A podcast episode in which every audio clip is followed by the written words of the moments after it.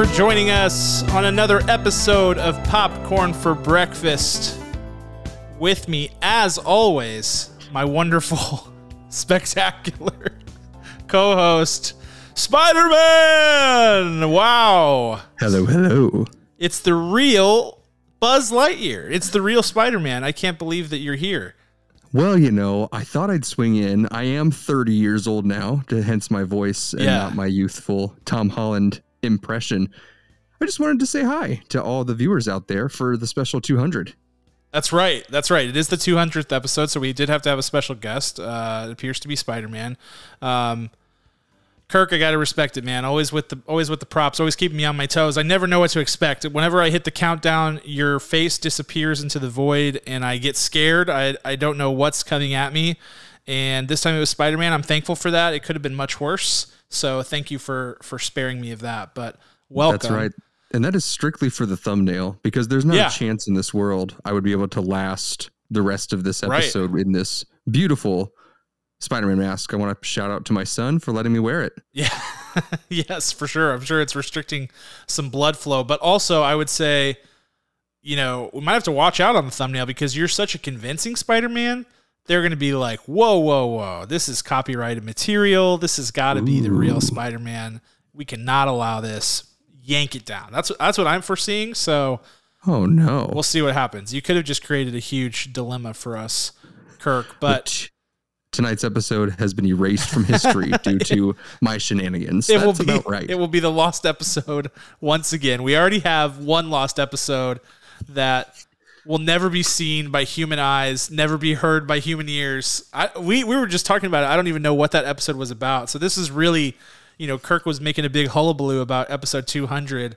This is actually episode 201 because there is That's there is an episode that is lost in the catacombs of history, never to be unveiled what we talked about, the world will never know. Um, was it It's so good? can't Probably not. The title, the movie, the year, the date. Yeah, oh no, none, none of it. It's all gone. It's gone forever. There was a period of time where I knew, and now that it's gone because we've done 200 of these guys. So I want to st- I want to start the episode by saying this: we just crossed our three year anniversary, July 3rd, uh, of 20 of 2019 was our first episode, and we didn't make any hullabaloo about it. I think because we've been so busy focusing on what we're actually talking about on the podcast that we didn't even think about the milestone. But we did want to slow down and acknowledge episode 200 and every single one of you who have been a part of it. Even if this is your first time listening, you have made our lives immeasurably more fun because we have such a blast doing this. And the only reason that we do it is because A, we have fun, and B, there are people who listen to it. And, and we're so happy that you do. Um, it has been an absolute blast. We have changed formats numerous times. We have dealt with a pandemic, switched to video from on location. We've switched equipment. We've switched everything. We've tried everything. We've just been experimenting the whole time and we've absolutely loved it every step of the way. So thank you guys so much for watching, for listening, subscribing, commenting, liking. Uh, we see all you guys on social media whenever we post stuff. We love talking with you on there. Um, it's been a blast. It's like a fun. It's it's like it's more like a group chat or a friend group than anything else. You know, this this podcast has sort of turned into that. There's these people that we have reconnected with or that we connect with through the podcast that we wouldn't have otherwise, and that has just been uh, an awesome blessing, and we really enjoy it.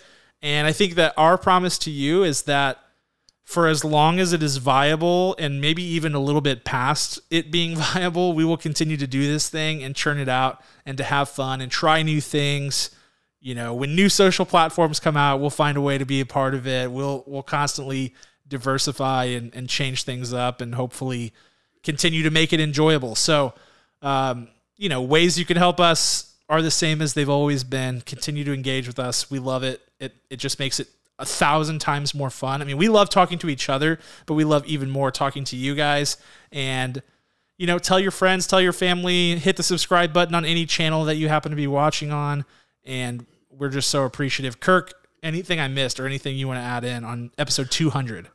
I think it was everything. I think it was everything that we needed to chat about. There'll be more. There'll be random moments where I just burst into tears in this episode, and I think Yes. that's okay. I think this is a safe place to do so. I agree. Um, I also want to say, yeah, we've we've changed so much. I mean, if you look at Cam, if you're watching on the stream, look how tan he is for this episode. Right? We've changed, literally changed the pigmentation of of our skin because we wanted to show off, you know, these wonderful lights and these wonderful. We got to be good to look at, right? I mean, if you don't want to watch us, then we're not going to be on camera. That's there right. are so many laughs, so many random things we did, like live stream a couple of movies.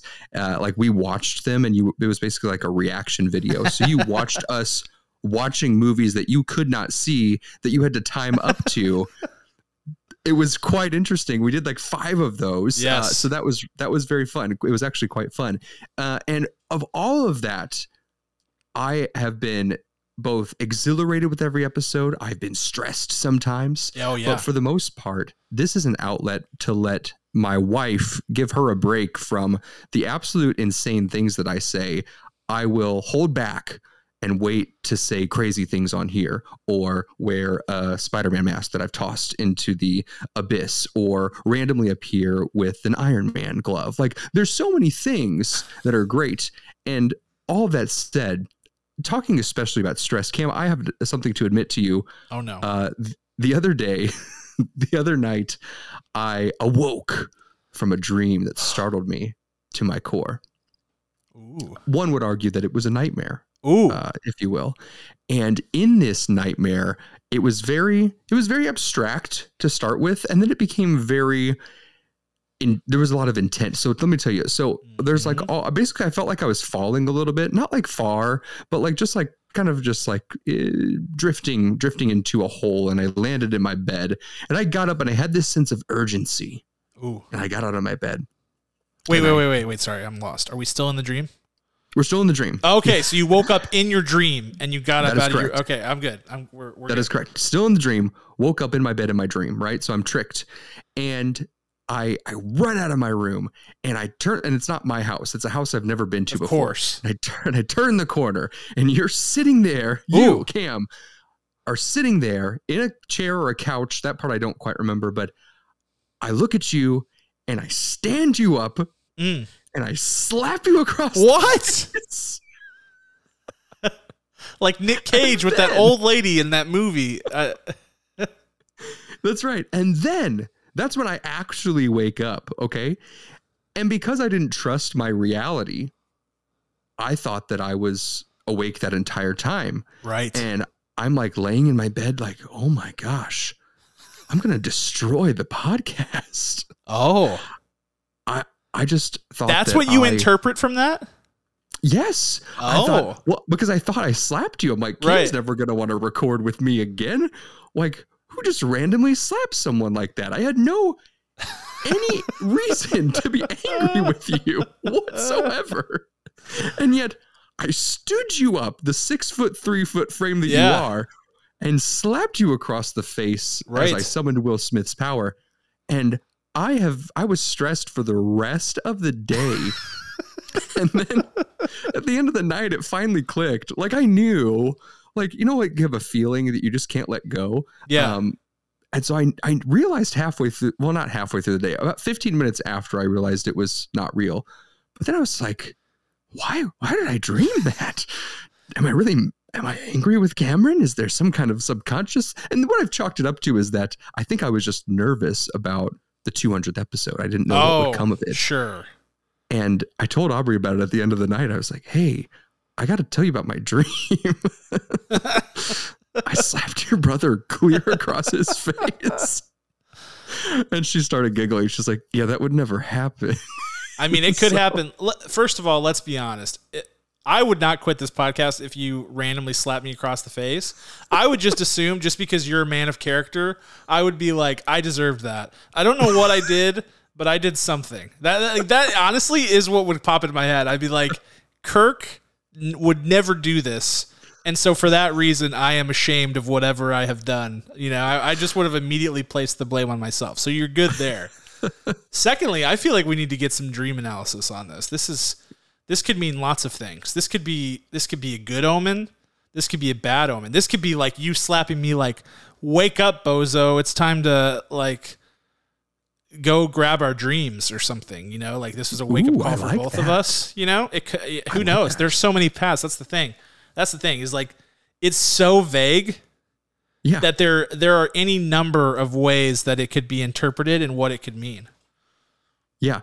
I mean, to this day, I'm still, I mean, it was only like three nights ago, but to this day, I'm like, what in the world was You're I shook. watching before bed? And have you recovered? Like, has Dream Cam recovered from the slap? Were you watching that show with Zachary Quinto called The Slap, where he slaps uh, that little girl, right? Isn't it a little girl? and that's the premise for a whole show. It is the whole premise for a whole show that got canceled immediately. And it was a remake. I think it was a British show or a New Zealand show first. And they decided, let's try this. Zachary Quinto is off of Heroes. Let's take him. Let's yeah, do this. The slap. The slap. Yes. That's what your dream will forever be referred to. Maybe that is the you know, that is the harbinger of, of what is to come for us. That's the, you know, the the the raven, you know, it's the vision. The Yeah. the oracle of what is to come. And we won't know what it means truly until many years down the line, like at like the end of Game of Thrones or something. You know what it is? You know that like that like contest online where they say, if I paid you, you know, give a number, Yeah. five million dollars, would you slap your brother-in-law? And I would say yes. I mean, I would not blame you. I every time I see one of those, I think they're so stupid because if I'm not taking someone's life or their ability to do something, if it's just like, Right. would you punch somebody for like it could be a thousand dollars and I would do it. Like it, like the threshold is pretty low. Or like, would you let somebody punch you in the face for whatever amount? I'm always like, yes. It could be fifty dollars. I would let somebody punch me in the face. For I, a like, Taco Bell crunch. I mean, seriously, like the bar is pretty low. So every time I see those, like there's this, there was this TikTok trend for a long time that was like, would you, um, body slam your sibling for like a billion dollars or something like that? And I'm like, five thousand percent, I would do that, and none of my siblings would blame me, and I would gladly volunteer myself to be body slammed if it meant somebody was Yeah. getting a payout. Like, there's just no. that uh, I feel like that's a no brainer. Oh my goodness. So I'm hoping it's something that rewards us with money Maybe you'll get paid for violence. maybe you will get paid. Maybe there maybe there's somebody watching out there and it's like Squid Game and there's a cash reward for that. Or like Truth or Dare, you know. yeah, they're like, if you, if someone out there has a dream one night that they randomly slap a member of their family, and then they talk about it on a podcast the next day, ten million dollars Yeah. will go to them. Oh, that'd so let's great. put this out there so we can get our money and just do this full time. That's what I'm going for here. The other thing I want to key in on from your remarks prior to the dream is that you said this is uh this this kind of saves your wife from having to listen to your insanity and it kind of is it harnesses your chaotic energy. That Yeah. really hit home for me because I had never thought of it that way, but I literally just came down here after giving my wife the synopsis of all of the first four Scream movies in a row. Like I told her the premise of each one, the antagonist of each one, their motive, which characters were involved of each of the first four Scream movies, basically for no reason other than I've been watching them. And I'm up to the new Scream that came out this year. And the whole time I could tell that she was just like, please God, end this. Like, please end my life right now. This is this is horrible. Um, and that just that just clicked for me. So I, I thank you for that eye opening remark. I think that was good. I love that specifically you were chatting about Scream because I went through the entire Paramount Plus catalog, A to Z, the other night, and I said, Yes. I want to watch these movies. And I added like probably 50 movies to my watch list. Uh, And the one movie, one of the 50 that I added was Scream 4, which I have yet to see. And I'm like, well, this is perfect. I'm gonna I'm gonna go watch it. And I kid you not, that was my plan to watch this evening. to No, watch tonight. you should because I watched it today. Oh, perfect. They will be perfect. on the See, exact watched- same. We'll be on the exact same train.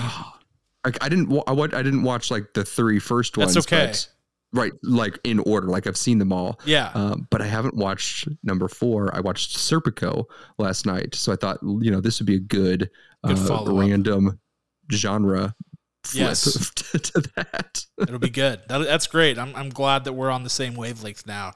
It, it always Wow. comes back. It always sw- swings around. All right. Speaking of wavelength, let's get back on the wavelength for this episode. Which, in when you and I were thinking about the 200th episode, we were like, okay, we want to do something different for sure, and we don't want to do what's poppin'.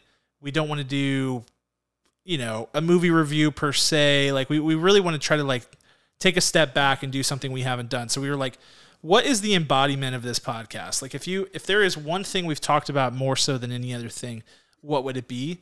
And the unequivocal response, as it would be for probably any movie podcast that started in 2019, is we have talked more about the Marvel Cinematic Universe than any other thing. And if you've listened to one episode, two episodes, 199 episodes, you would shake your head emphatically and say, yes, they have talked about the Marvel Cinematic Universe more than anything.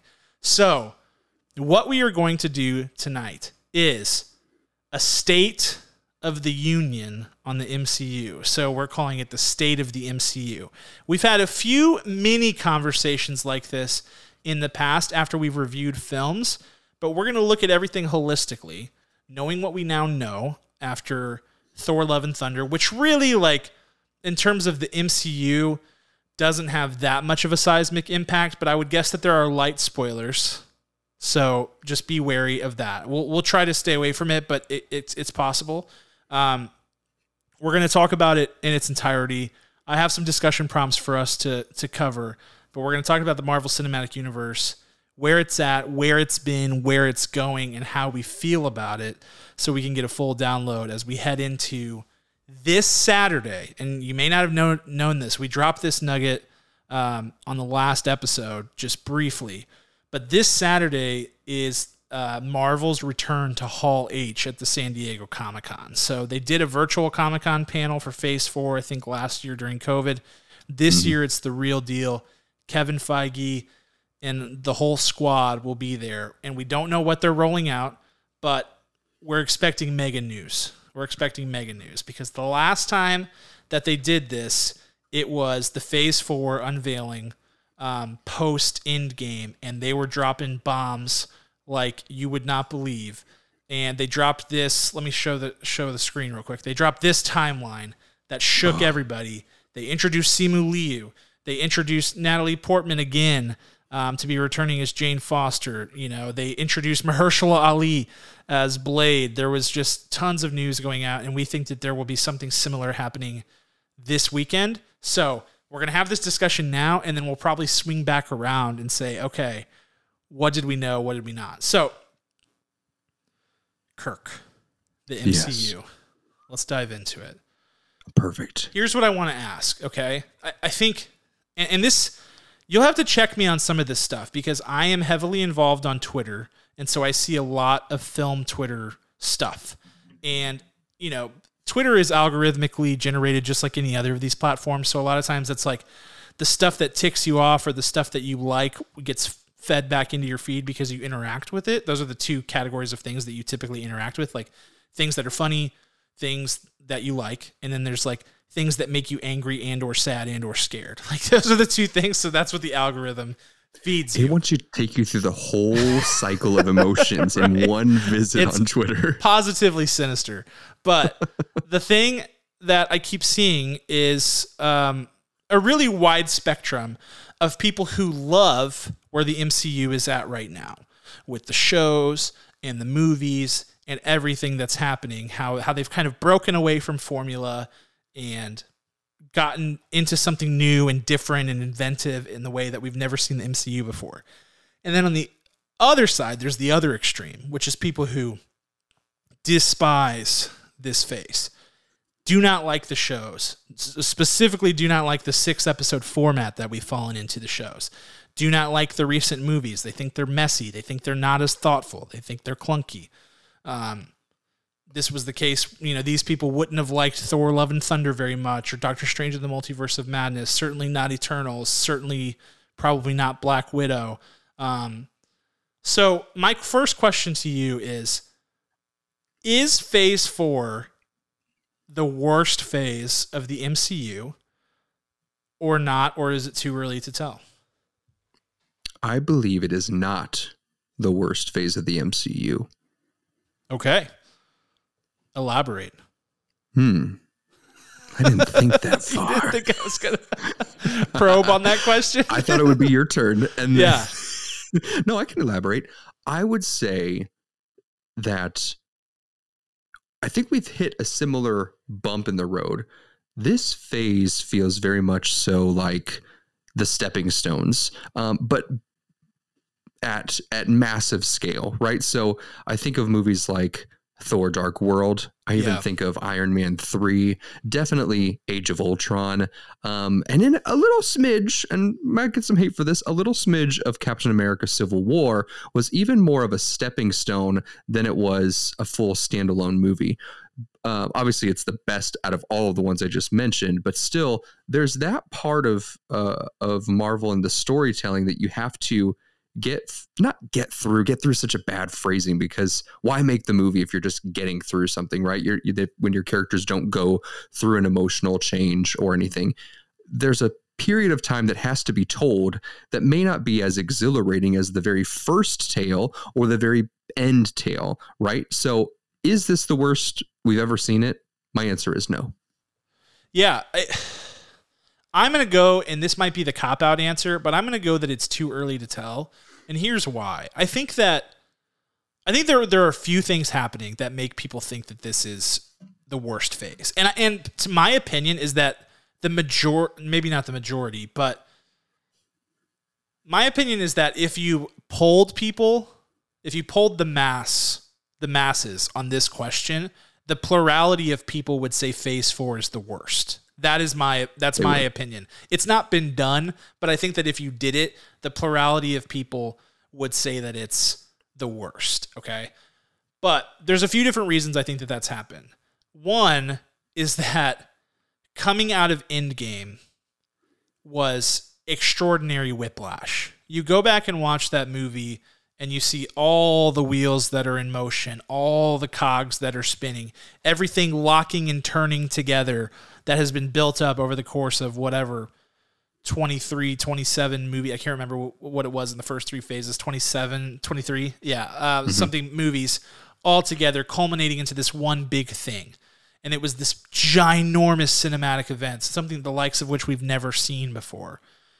And so naturally for Marvel, you can't keep that here. In fact, it doesn't even make sense to keep that here. This was the equivalent of what they have in the actual comics world of these events, you know, Secret Wars, um, Civil War, you know, some of the things that we've already seen in the movie, uh, House of M, etc. Like they have these big events. And that was what they did with Avengers Endgame. So they had to bring it all the way back. Er, Like emergency brake, Fast and the Furious J turn, we have to hit the brakes. And so I think that part of the reason people feel like this phase is the worst is because the whiplash from going to that level of just high quality Marvel content to like very scaled down, scoped down projects feels like this is not what I'm into. I was all in on watching the marathon and doing the big thing. You know, I was in that mode. Okay, so that's one.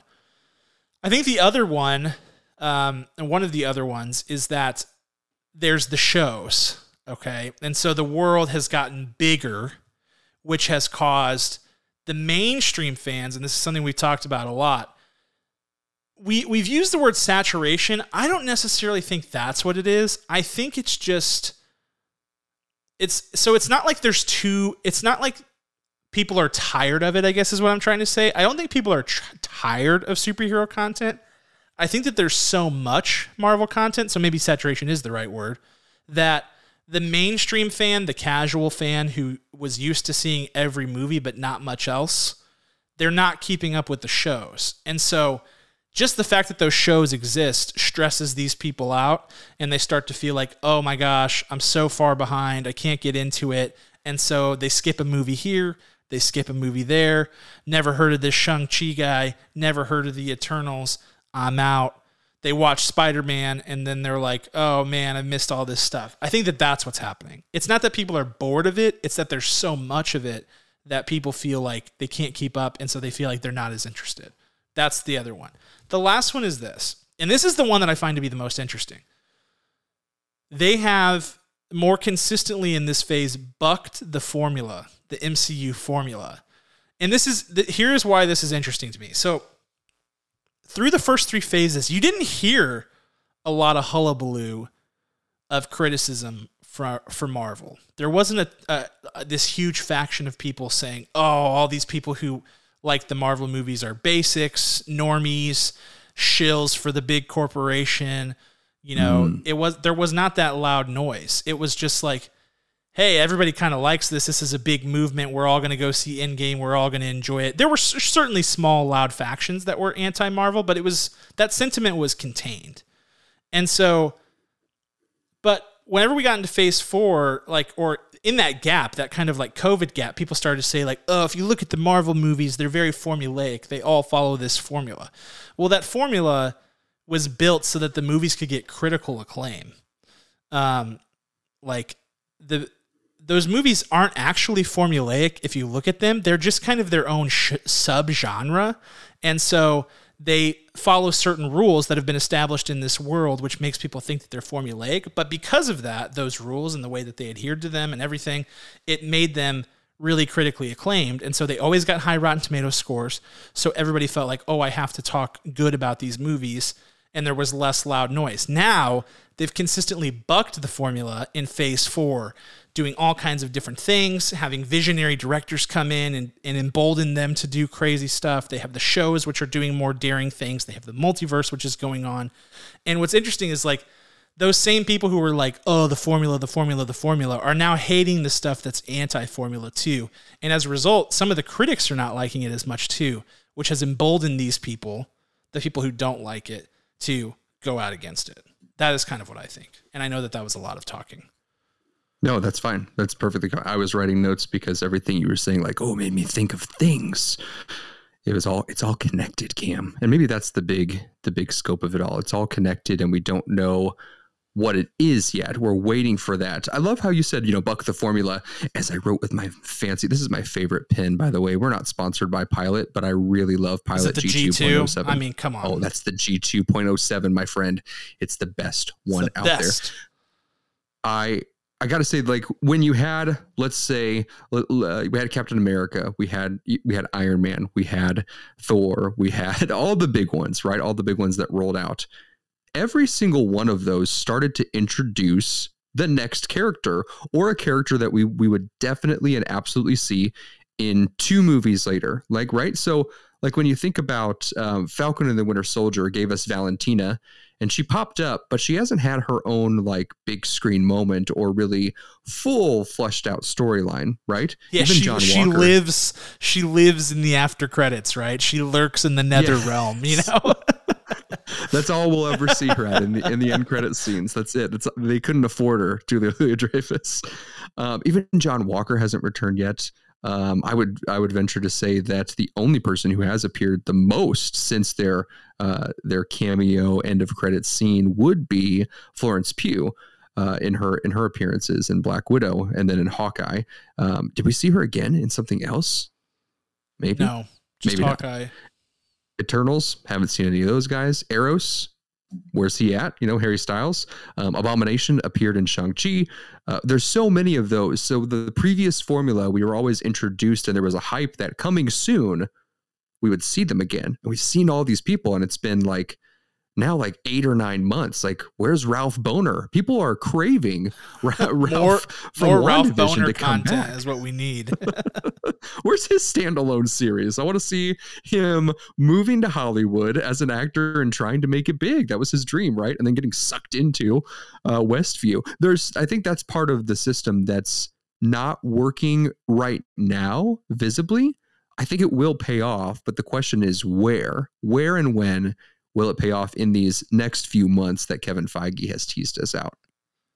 Yeah, that's a great point too. I mean, I, I think that part of it is people don't like not being able to see the path, and and and people have such a short memory because there was a long period of time where we hadn't seen the path. I mean, Thanos didn't first appear; he barely appeared in the first Avengers movie, you know, Mm-hmm. and then he appeared in earnest in Guardians of the Galaxy. But at that point, nobody had any idea what we were building towards. You know, the world was so scoped down that like the biggest bad was like still Loki, and everybody was like, you know, it was just a totally different place. We couldn't possibly have seen that. And for whatever reason, now again, coming off of Endgame, people are so unsettled, and I, I, have to admit that I felt this way at times too, with not being able to see what's ahead. To your point, like it feels like eons since we saw Shang-Chi. It was just last year, but there's been so much content that it's like, look at all these characters we have. Like you could throw out one character right now and just be like Kate Bishop and, and it stresses you out. You're like, oh no, when are like when are we gonna see them again? Like when are we gonna see her again? What's happening? And so I think that that gives people a lot of anxiety because they like to be able to see the puzzle being put together and what the pieces are and that just hasn't been revealed and maybe maybe that's a mistake on marvel's part i'm not exactly sure yet i think time will tell on that um, but i think that what they're essentially doing is they're saying let's do phase one again and lay the groundwork but let's do it with a wider net so instead of iron man captain america thor hulk we're going to do it with Shang-Chi, you know, a new Thor, uh, you know, all numbers of things. Loki, The Eternals. the Eternals, uh, Black Widow. I mean, not Black Widow. Uh, Hawkeye with Kate Bishop, Captain America. You know, the new Sam Wilson Captain America. Like they're trying to cast a wider net and start all these things. Miss Marvel, whatever. Um, and so it's just it feels like it's taking forever. We've only been in Phase Four for like a year. like literally a year. Like WandaVision came out in January of last year, and that was sort of the beginning of all of this. Um, so I do think we need to kind of wait and see, even though people are quick to make snap judgments on it. But here's the elephant in the room: is that you and I have been more critical of this phase too. Like Black Widow, Eternals, um, Doctor Strange, Thor: Love and Thunder. Those movies, I don't think. I, don't- I mean, I'll have to go back and check the tapes, but I don't think we put any of them in the eights. You know, which is lower than most most of the MCU to date. I think the only ones that have been there for us are No Way Home, which duh, that got a, a ten. You know, like absolutely cinematic achievement, crazy momentous thing, and then Shang Chi, which was really really good. So we have been more critical. Um, I don't know. What do you say to that? Like when I think about that question, I just go, well, it's not because they bucked the formula. It's just because, like, it's all different reasons. Like Black Widow felt like it was a bit of a mess, probably due to COVID with editing and and some of the effects and things like that that kind of mucked it up. Eternals was overly ambitious. Doctor Strange had a story that was not fully fleshed out, and Thor was had a good story but paced it crazy. You know, like that's that's where I'm at on all those. So I don't feel like any of those are like scathing. I still liked all those movies, but I didn't like them as much as I've liked previous phases. Yeah. You know, when you're in the arts and specifically in uh, when you're ma- when you're telling a story, so in theater and in film, you must be able to collaborate. And there is absolutely a way to collaborate remotely, but there is a huge setback and was and still kind of is with the results and the ongoing uh, fight against COVID and to keep everyone safe. It's just hard. It's just very difficult. People are not in the room. People aren't able to be fully present because someone they know is very sick. And there's so many other uh, factors at play now than there ever were before. So I feel like that alone takes us out of it. That that inability to fully collaborate has has struck us a little bit. Um, with uh, with all that said, if you're going to put something out, especially if you're Marvel, pump the brakes. Now's the time, right? Right. Like now's the time to say, "Hey, we got a delay." No one's going to question it. Not a single soul. Kevin Feige could, be, could not even tell anyone else, but hi in his own brain, like we're delaying this until 2023, and everyone would be like, "COVID, right?" It'd be that simple. And he doesn't have to tell anyone, and he can fine tune and fix and manipulate and and resolve things that are problems. That's part of my problem with Phase Four is that Yeah. I think there are bigger issues at play, but I think that there were there's a, a very easy way to pump those brakes when necessary to put out a product that's 8.0 out of 10 kernels or higher. Yeah, I think that's the thing about the movies that that we did rate lower than I think we normally would an MCU film is that or that we've historically rated MCU films is that they could have met that mark. You know, it wasn't that the it wasn't that the the movie itself wasn't capable of achieving that. A lot of movies that we give bad scores, their ceiling isn't an 8. It never was. Right. You know, Halloween Kills never was. Their ceiling was never an 8. Um, no. The kitchen, the ceiling was never an 8, right? The kitchen. but these movies did have a high ceiling and they could have been there with some fine tuning. So that was one of my questions was about COVID. And the question is like is it a fair excuse? And I feel like the point that you're making is like, yeah, it's fair to say, in one way, it is a fair excuse because it's fair to say that COVID had a massive impact on these projects. But on the other hand, it shouldn't be given as an excuse because Marvel Studios had it within their power to say, this is not Marvel Studios quality yet. We're not putting it out until we can do it Marvel Studios quality. Because some of, like, the one to me that's like the most glaring out of all of this is What If. There's a whole episode missing from that show. And in the finale, they act like we all just saw that episode. It's it's minor, but it's that Gamora and Iron Man plotline that they do. Yeah. And they just like gloss over it. Like, oh, and here's these guys. They're going to be part of our multiverse Avengers army against, you know, the Ultra Ultron guy. And it's like, no, like Marvel wouldn't do that. That's that's a detail that's missed, and that feels really odd. Um, so yeah, it's like I'm sure the mouse was like banging the money gavels, like money, money, oh, money, give me the money, feed me money, Kevin right? Feige, you promised me, you promised me all the money in the world. Exactly, the mouse is doing that. So I'm sure there mouse is actually Don Corleone. Yeah, come on. I made you an offer you couldn't refuse, you bunch of you silly guy with your baseball cap. Give me my money. yeah, like legitimately, that's how I envision that going. Um, only it's Bob Chapek in a mouse costume, and so I like he zips it down. I would have gotten away with it if you darn kids hadn't been here. Scooby Doo is now part of Disney, right? Yeah, yeah, so like I feel like there is a there like part of it is like they had a fiduciary responsibility to their shareholders to act in the best interest of the business. And the reality is like even if the thing's not to your liking, it's still going to make a billy in the box office even during yeah. a global pandemic, and so that's part of it too. Um but you know, I, I I'm with you on that. Like I don't know if it's a fair excuse or not, but I think it's I think it's certainly something. I think it's a contributor. Okay, here's my next question and this I think okay. is going to be a big one. Ooh. Are the shows, the TV shows for the MCU, a net positive or a net negative for the cinematic universe? Have they been oh. to date a net positive or a net negative?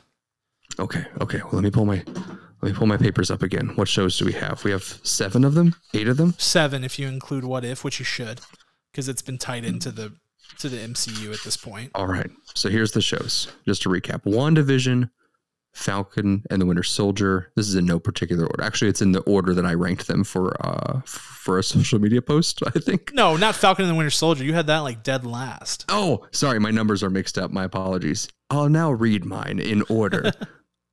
WandaVision, Loki, Moon Knight, Hawkeye, uh, five, Miss Marvel, Falcon and the Winter Soldier. What if? Yes, I think that's how it went. Yeah. Okay. So those are the shows. So are they net positive or a net negative? I'm going to say there are more wins, not not like per season, right? Yeah. So I couldn't say that uh, I couldn't say that, oh my goodness, you can't take any of those you can't take any of those away. You could, you absolutely could. But there are moments, big enough moments in each of those shows that mm-hmm. catapult not only the characters in those shows forward, not only the MCU forward, um, not only Mickey getting his money forward, right?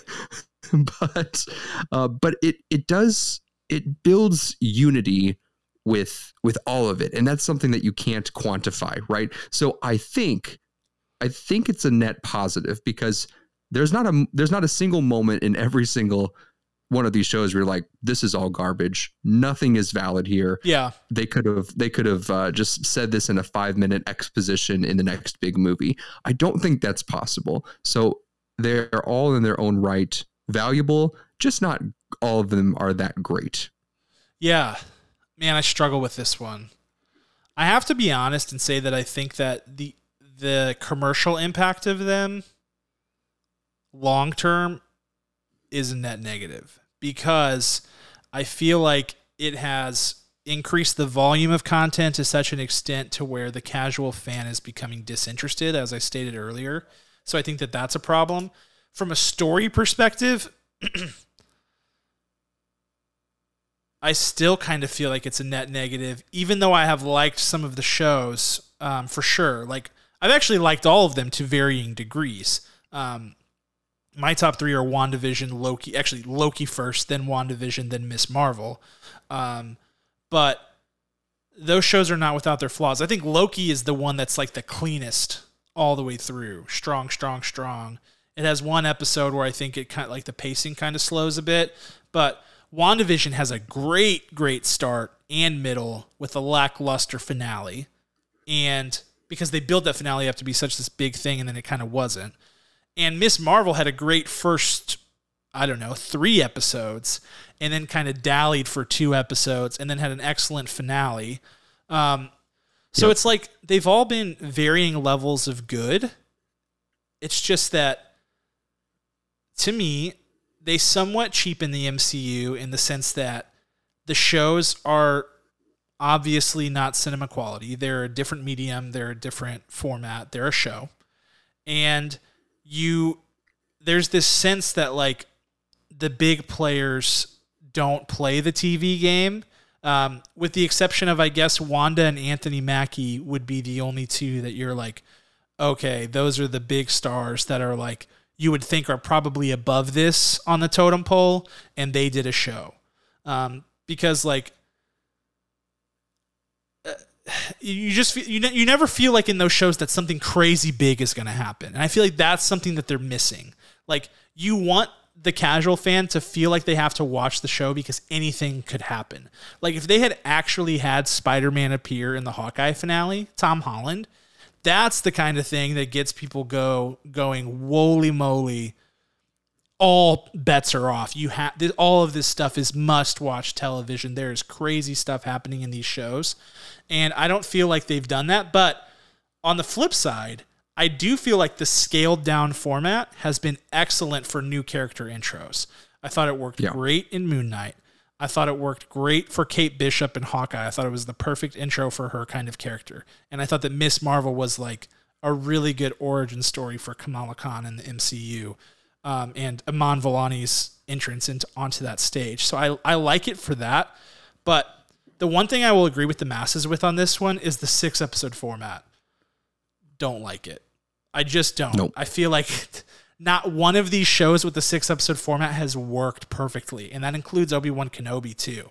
The pacing is just wacky. It's like it's not a movie, but it's not a TV show, and it's just caught in limbo. It doesn't know how far to go, and it's like they try to put in an it's it's like movie amount of content stretched out over six episodes, and so you end up with these lulls. I mean, is that how you feel about it?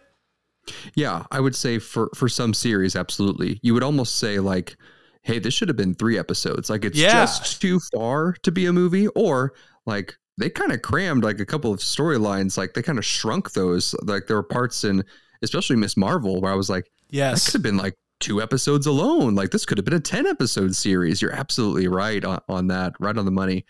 I feel that the this is a difficult a, a very difficult subject as it is for most i feel that if you would have been able to incorporate the the biggest heroes the big the front top tier heroes that we have seen in in the big movies right and let them assist even for five minutes. Not to say that the heroes we were being introduced to or reintroduced to weren't strong enough, but everyone needs help, right? Like there's a, there's a line that Spider-Man says, "Oh yeah, I fought so and so. I fought this kind of villain once, right?" And he's kind of like telling people like, "I've had the experience. Like it's really fun." And it's not like a small villain. It's not like a robber. It's not like Thanos, right? It's somewhere in between, and that's where all these guys are should be able to connect with. So the introduce the introduction of the scale of the TV show, right? That's spot on, right? You Yeah. can't have Yeah. Thanos come and be the main villain of Miss Marvel, Right. uh, but but you can have those bigger heroes who are more experienced. Let's call them that. They're more experienced. We've seen them on their journey. They've they've learned more about themselves. They've um, they've evolved and, and their powers have matured. Right. I think that showing them pop in with that would make more sense and connect them. It's the connection that we're missing. Yeah. And then, as you said, Miss Marvel was the first glimpse of that, where we had, uh, spoiler alert, Captain Marvel appear at the very last Briefly. moment of Miss Marvel. Briefly in a new Like- outfit, but Two seconds. This is her ninth outfit. I yeah, right. Yeah, over the course of like she's appeared like three and a half times. Yeah, it's right. it's pretty crazy. Um, yeah, I, there's just there there is just to your point like there's just a slight recalibration that's needed there. It's it it's not that it's all bad. It's just that right now the sum of the parts is not necessarily like something great. It's just like something that's been fun and good and like for the most part good, but not it's just not that like next level that we were sort of expecting. So okay.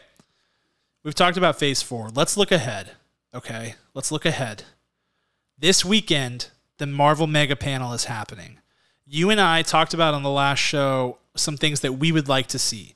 My thing was Fantastic Four casting announcement and or X-Men casting yes. uh, preferably both. Yours was some sort of new hero. You threw out Sentry, which I love. Absolutely Yep. love that idea. Um, and you know, we we've heard you know, there's been all these different rumors about Nova and you know a Daredevil series. I mean, there's so many things that just like have have floated out, like Wonder Man. You know, like we talk about these things and then they kind of slip through your fingers and you don't even remember them when the time passes. So there are certain things we know will happen this weekend. We know Captain America 4 will be front and center as Marvel champion Sam Wilson is the new Captain America right. uh, with Anthony Mackie at the helm. Well deserved. Can't wait to hear more about that movie. I'm ready to hear a date. You know, I'm, I'm ready to go. I think they are going to swing for the fences this weekend. I just feel like if Feige is taking the pulse of the people, he might be ready to share a little bit more than he would have previously. So I feel like I feel like we're coming away with some sort of X-Men news. And I think that it's either a movie related to one or all of the X-Men or a casting announcement or when they will appear something. I think we're for sure walking away with Fantastic Four casting announcement. I can't Yes. imagine we're not. And I think that we're probably walking away with a couple of other goodies. Do you think they're swinging for the fences this weekend, or do you think that we should temper our expectations? Swinging for the fences. Fantastic Four must be announced. We must know who Victor Von Doom is as well in that casting. Yeah. Um, I mean, wasn't that the the actual? Was it Blade or was it Fantastic Four where they're like, oh yeah, one more thing, and they threw it up on the screen? Fantastic Like, I- Four. Fantastic Four, right? So they, they drew the four up there, circled, and walked out, right?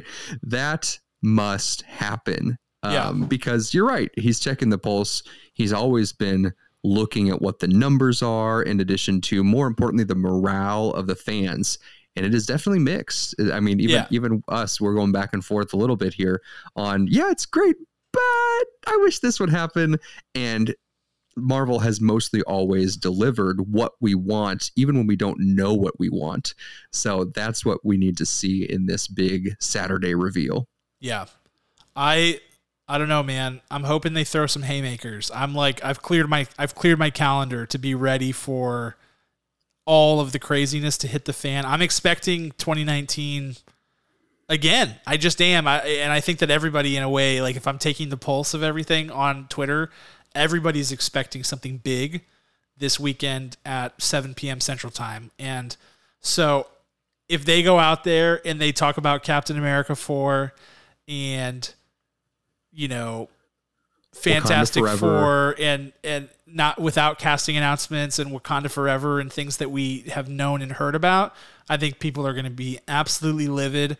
Um, so I'm expecting big news, but we'll just have to kind of wait and see. It's very exciting. But last question on this, and then we'll go to a game because I hear you have a game, Kirk. I do. Um, my last question is Are you as excited about the future of the MCU as you were, you know, prior to that phase four announcement 2019? I think I am. And the only reason I think I am is because of the potential that these characters have to meet.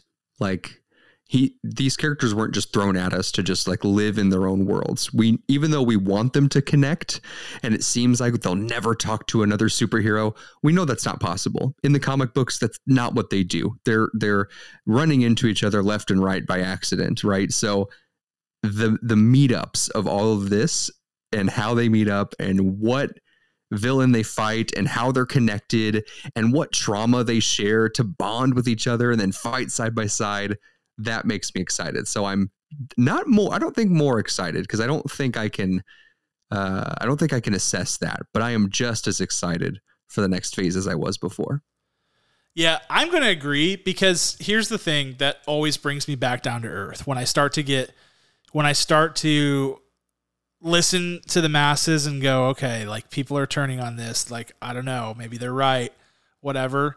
Um, and I have my own opinions. I'm a free thinker, I'm not a group thinker. Um, So that is what it is. But the thing that always brings me back is, is two things. And those things are Fantastic Four and the X Men. Marvel's first family and the biggest Marvel super team that there is. They haven't even been introduced in the MCU, dude. Like, that might not mean something to people who are just the movie fans, but if you know anything about the comics, like, we're talking tip of the iceberg stuff, guys. Like, X Men and Fantastic Four are two insanely massive properties with a huge history. And like we have come nowhere. We haven't even touched those. Like there are so many characters and storylines and things that are yet to come that I'm like, what they could be building towards could dwarf Endgame. like like make it look tiny if they pull it off. And that's the thing that really excites me is like in the way that Endgame was something we had never seen before, 12 years from now or 10 years from now or whatever, we could be looking at something that is so much bigger than anything we've ever seen to the point where it's like stupid. Like Endgame looks like child's play. And I, I feel like that potential is on the table and I just want to see them try to pull it off. So that's why I'm still as excited. But That'd be so incredible. Have you heard the latest fan casting that I'm all about for Wolverine? no. Logan Lerman? Logan's up there, Yeah. but Taron Egerton. Oh yeah, I've heard that one. I've heard that one. And I want that so badly. He he I'm could bring s- it. Yeah. It's better than the Daniel Radcliffe. Even though I love Daniel Radcliffe, I just don't think that's a fit. But Taron It's not. Egerton is a good fit. It's a good fit. He's the one. I think he's the one. I think he'll get it. yeah. I could see it. I could see it, man. That would be pretty legit. Um, we'll we'll wait and see this weekend. Uh, San Diego Comic Con, the MCU panel. We'll try to tweet or post in Discord as much as humanly possible. I'll be manning the phones.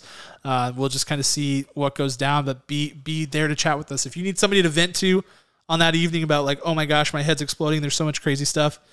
Hop into the Discord, hop onto Facebook, whatever. We'll be ready to chat with you guys about it for sure. All right, Kirk. That's the state of the MCU as it stands right now.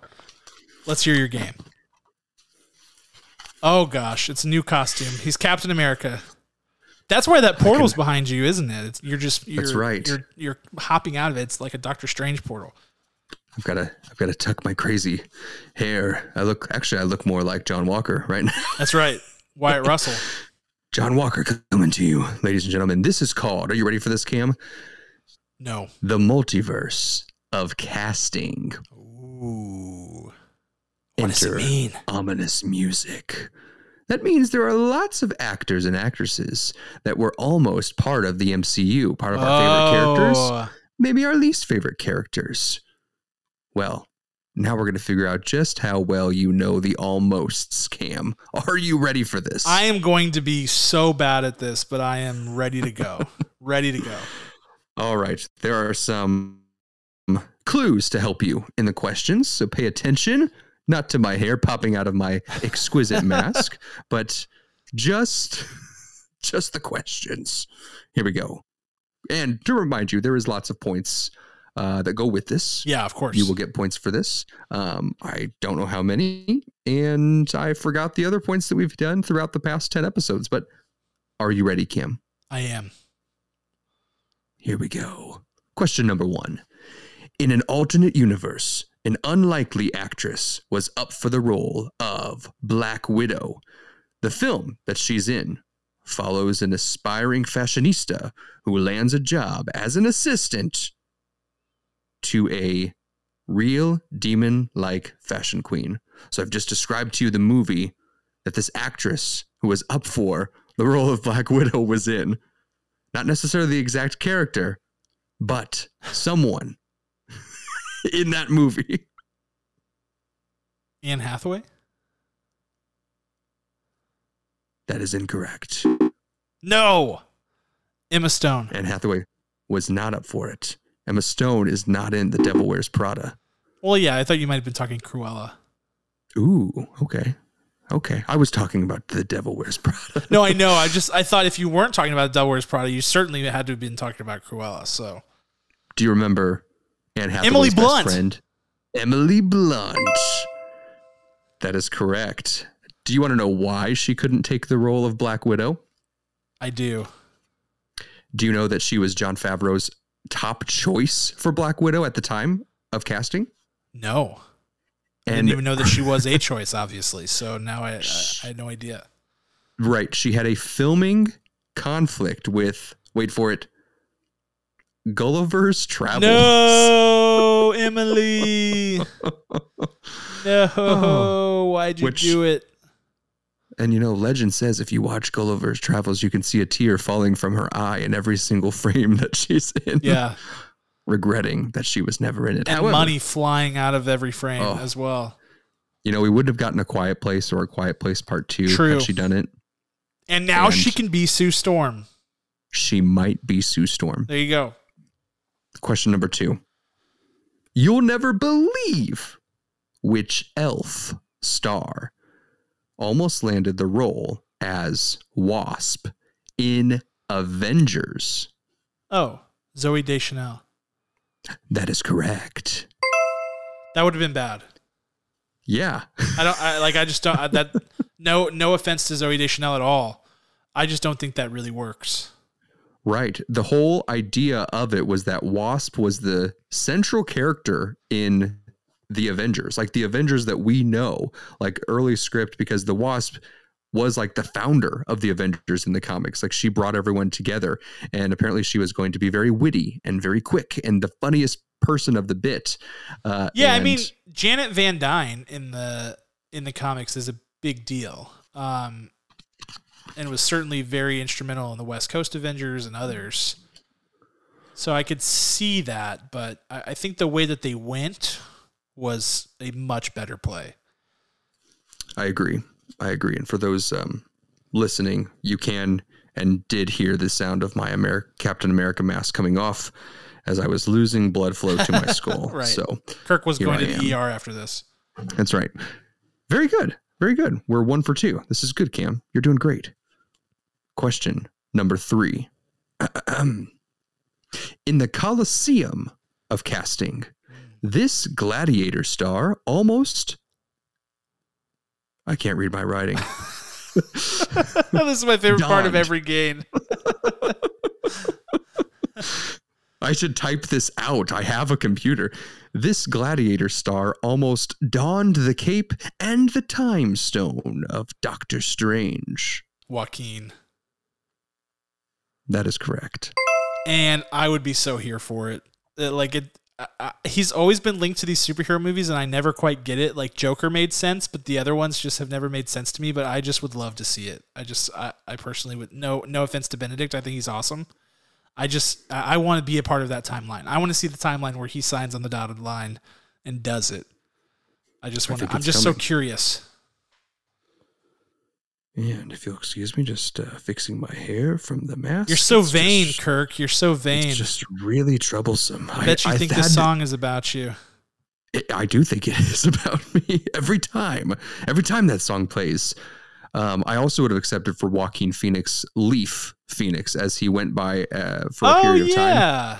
He was jealous of his older siblings, River and Rain. That he's like, "What in the world, mom? I didn't get a, a an earthly name. What's what's going on here?" Yeah, so that's fair. I mean, it really is. That's tough. So the next next time we have trivia, I will only accept Leaf Phoenix for your answer, regardless of the time frame in which he was going by Leaf or Joaquin. You know, my, as a my heads up. cousin had friends that he grew up with whose names were her, her they were sisters and their names were China, India, and Kendall. True story. Okay. Um, so it's a similar situation there where the third one's kind of like, I'm sorry, what? like uh, I feel a little left out here. Like literally the third wheel. Yeah, Okay. I could have been Cambodia. Like, what gives? That's right. All right. This one. I don't know if you'll get this one. You're a big Guardians fan. Can you imagine anyone else in the role of Peter Quill? Can you? No. Let's see if you can. Already experienced with a space movie, this Contact star almost appeared as Peter Quill's father, Ego, in Guardians 2. The film is Contact. I've never seen Contact. Do you know the poster? It's a big satellite with Jodie Foster Yeah. and Yeah. Um, so it's Peter Quill's father. Yes. But age is but a number. It does not make sense in the casting of this actor, Okay. an Academy Award winning actor. Matt Damon. That is incorrect. I knew I was going to get that one wrong. But his first name does start with an M. And so does his last name. Oh.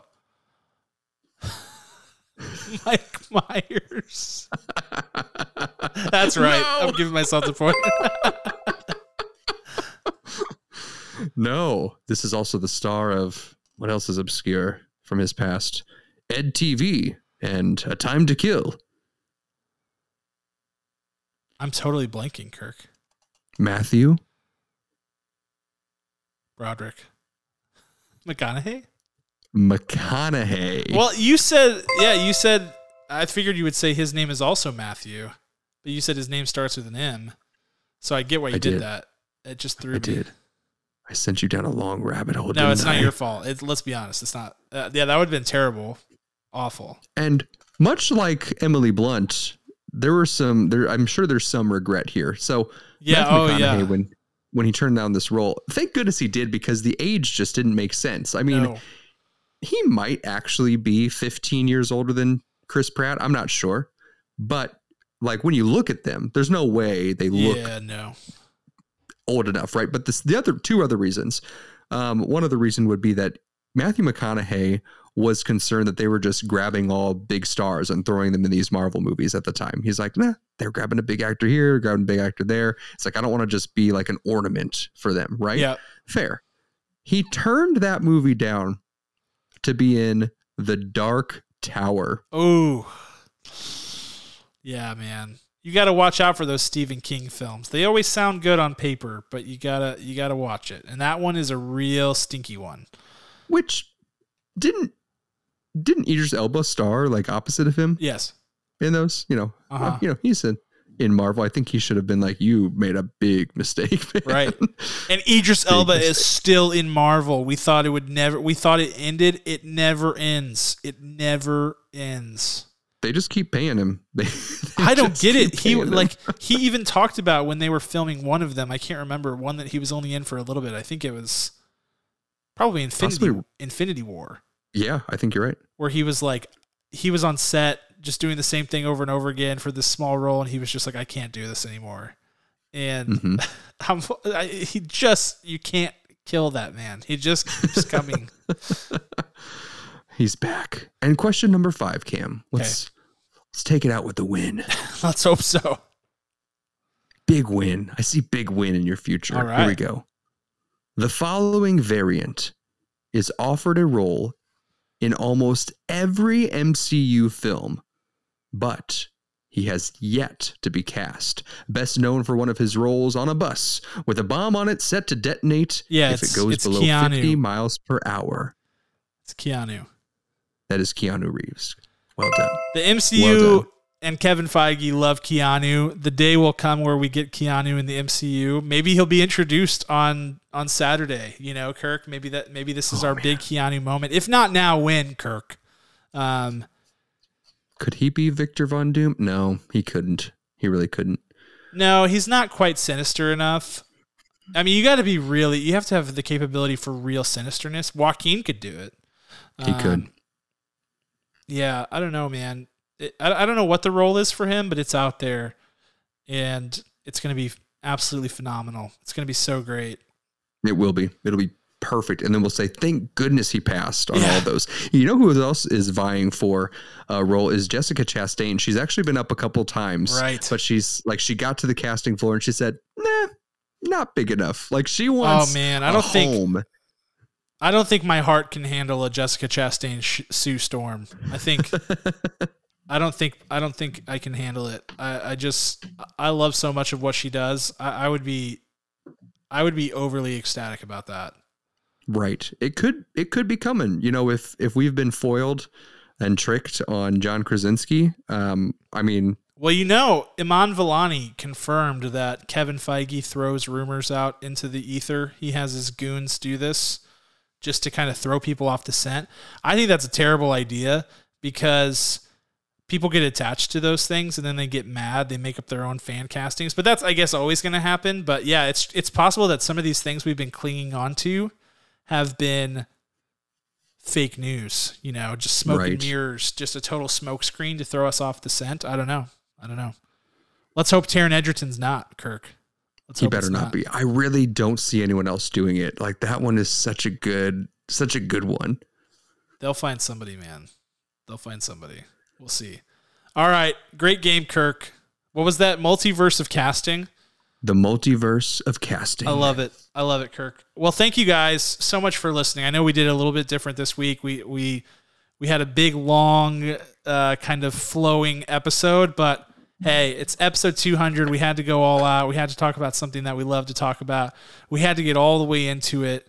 Um, super fun. I'm excited to see what happens this weekend. Please remember to follow us on your favorite social media platform, whatever that is Twitter, um, Facebook is probably the easiest way to get our stuff, I would say, because Twitter, there's just so much going on there at all times. But definitely Facebook and certainly Discord. We're going to be all over Discord this weekend. Um, I'll be putting news in there as it kind of happens. So be sure to sign up for that. It is free. All of our stuff's free. You never have to pay for anything, obviously. Nothing. Um, so again, thank you so much for listening. Whether this is your first episode or your 200th episode, we we sincerely love you. And what was that, Kirk? Are you being sucked into a Oh. different dimension? Thanos is actually calling. My Thanos glove. Oh, your all the Infinity glove. Stones are are attempting to snap us out of our 200th episode. I think that's the case. I got really scared there for a second. I was like, Kirk's about to be sucked into a pool of blood like Johnny Depp in Nightmare on Elm Street. Um, anyway, thank you guys so much for listening, seriously, or watching, subscribing, commenting, liking, whatever you've done to support this podcast, no matter how big or small. We ser- we seriously appreciate you. It has been a total blast, and we will continue to keep it churning out. Um, we don't have a movie review cooked up for you this week, but next week we will re- we will resume our regular programming schedule, um, most likely with a review of The Gray Man, which drops on Netflix this Friday, directed by the Russo brothers and starring Chris Evans, Ana de Armas, Ryan Gosling. So we will leave you guys with that. We have to give a special thank you, of course, to our executive producer, Ryan Spriggs, as well as the band Rhetoric, who created our incredible original music. Let it bless your ears on the way out and find them anywhere you can listen to music. We will see you guys next time. Talk to you then. 200!